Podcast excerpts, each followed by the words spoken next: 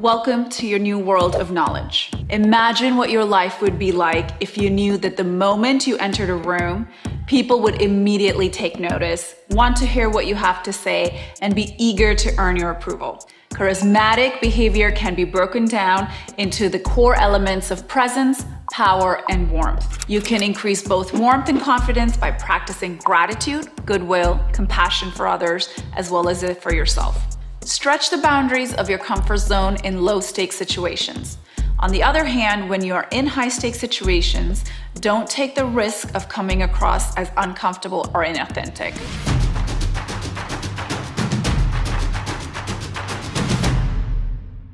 Welcome to your new world of knowledge. I'm a twin mom, an HR leader by profession, a biochemist, an economist, and a humanist. I love reading and learning every single day and I became inspired to share. Wisdom is everywhere, application of it is what will make you stand out. So let's get learning about how to be highly charismatic. Imagine what your life would be like if you knew that the moment you entered a room, people would immediately take notice, want to hear what you have to say, and be eager to earn your approval. For charismatic people, this is a way of life. Charisma gets people to like you, trust you, and want to be led by you. Contrary to popular belief, people are not simply born with charisma, an innate magnetic quality from birth. If charisma were an inherent attribute, charismatic people would always be captivating, and that's just not the case. Even for the most engaging superstar, charisma can be present one moment and absent the next.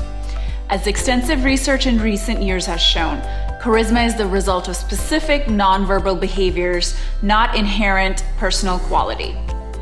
Charismatic behavior can be broken down into the core elements of presence, power, and warmth. Presence.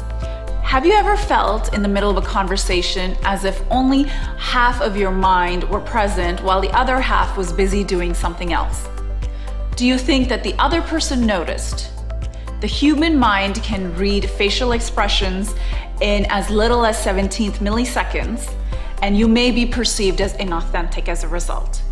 It then becomes virtually impossible to generate trust, rapport, or loyalty, and it's impossible to be charismatic. Here are a few techniques for remaining present. Sounds scan your environment for sound. Focus your breath and the sensations it creates in your nostrils and stomach as it goes in and out. Pay attention to one breath at a time, but try to notice everything about this one breath. Focus your attention on the sensations on your toes. This forces your body and your mind to sweep through your whole body to get into the physical sensations of the moment. Let's talk about power and warmth. Being seen as powerful means being perceived as able to affect the world around us whether through influence or authority over others, large amounts of money, expertise, intelligence, sheer physical strength, or high social status. Warmth, on the other hand, simply put, is goodwill towards others. Warmth tells us to use whatever power we have in our favor.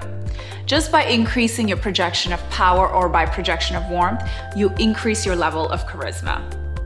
Warmth is assessed almost entirely through body language and behavior, it is evaluated more directly than power.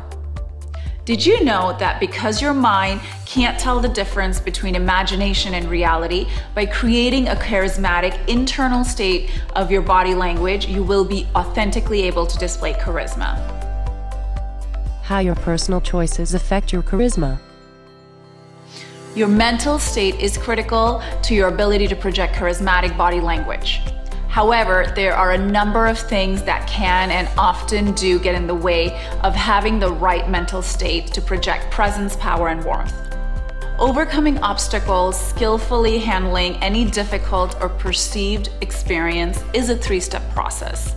This three step process includes destigmatizing discomfort as step one this means reducing its power simply by understanding that it is normal, common, and nothing to be anxious about or ashamed of. Feeling internal discomfort and negativity is a part of life. Everyone experiences it. The next time an uncomfortable emotion is bothering you, try this step by step guide to destigmatize. Remember that uncomfortable emotions are normal, neutral, and simply a legacy of our survival instincts. We all experience them from time to time. De dramatize. This is common part of human experience that happens every day. Think of others who have gone through this before, especially people you admire. See it as a burden shared by many. Next, neutralize negativity. Once you've destigmatized the experience, the next step in handling internal negativity is to neutralize negative thoughts. The best way to do so is to realize that your thoughts are not necessarily accurate. We often think our mind has an accurate grasp on reality and that its conclusion is generically valid. This is a fallacy. Use the techniques to lessen the effects of persistent negative thoughts as follows. Don't assume your thoughts are accurate. See your thoughts as graffiti on a wall or as electrical impulses flickering around the brain. Imagine your mental chatter as something coming from a radio. See if you can turn down the volume or turn it off completely. Consider the worst case outcome of your situation. Realize that whatever it is, you will survive. Next, rewrite your reality. When a difficult experience arises and risks impairing your charisma levels, rather than trying to suppress or ignore your internal difficulties, consider, consider a fewer alternative versions of reality. Conjure a very different scenario that would induce you into more useful mental state. Note that the most useful alternative reality is not necessarily the most pleasant. Warmth is one of the few components of charismatic behavior. It can make people like you, trust you, and want to be with you. Unfortunately, for many of us, warmth isn't as obvious, easy feeling to access. It just doesn't come naturally. The first step is to get in touch with warmth directed towards life in general and your life in particular.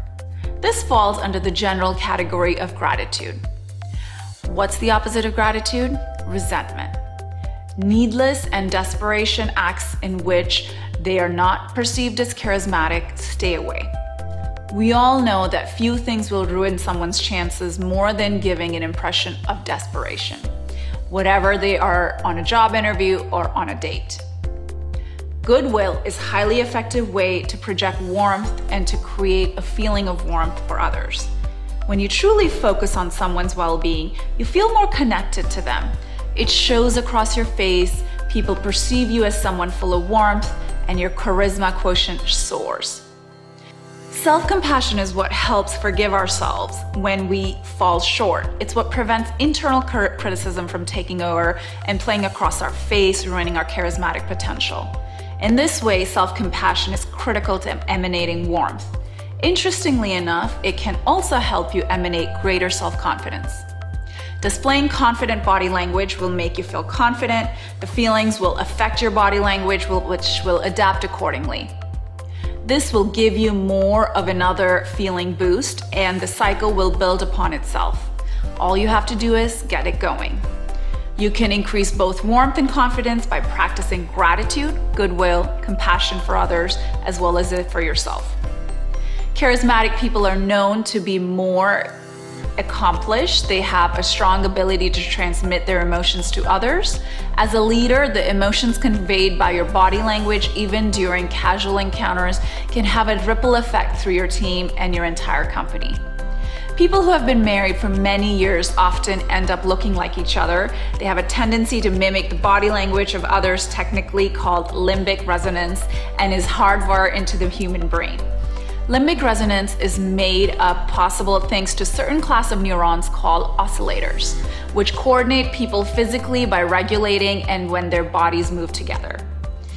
Imitating someone's body language is an easy way to establish trust and rapport.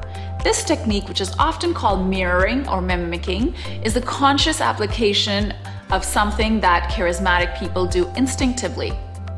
During your next few presentations and conversations, try to mirror the other person's overall posture.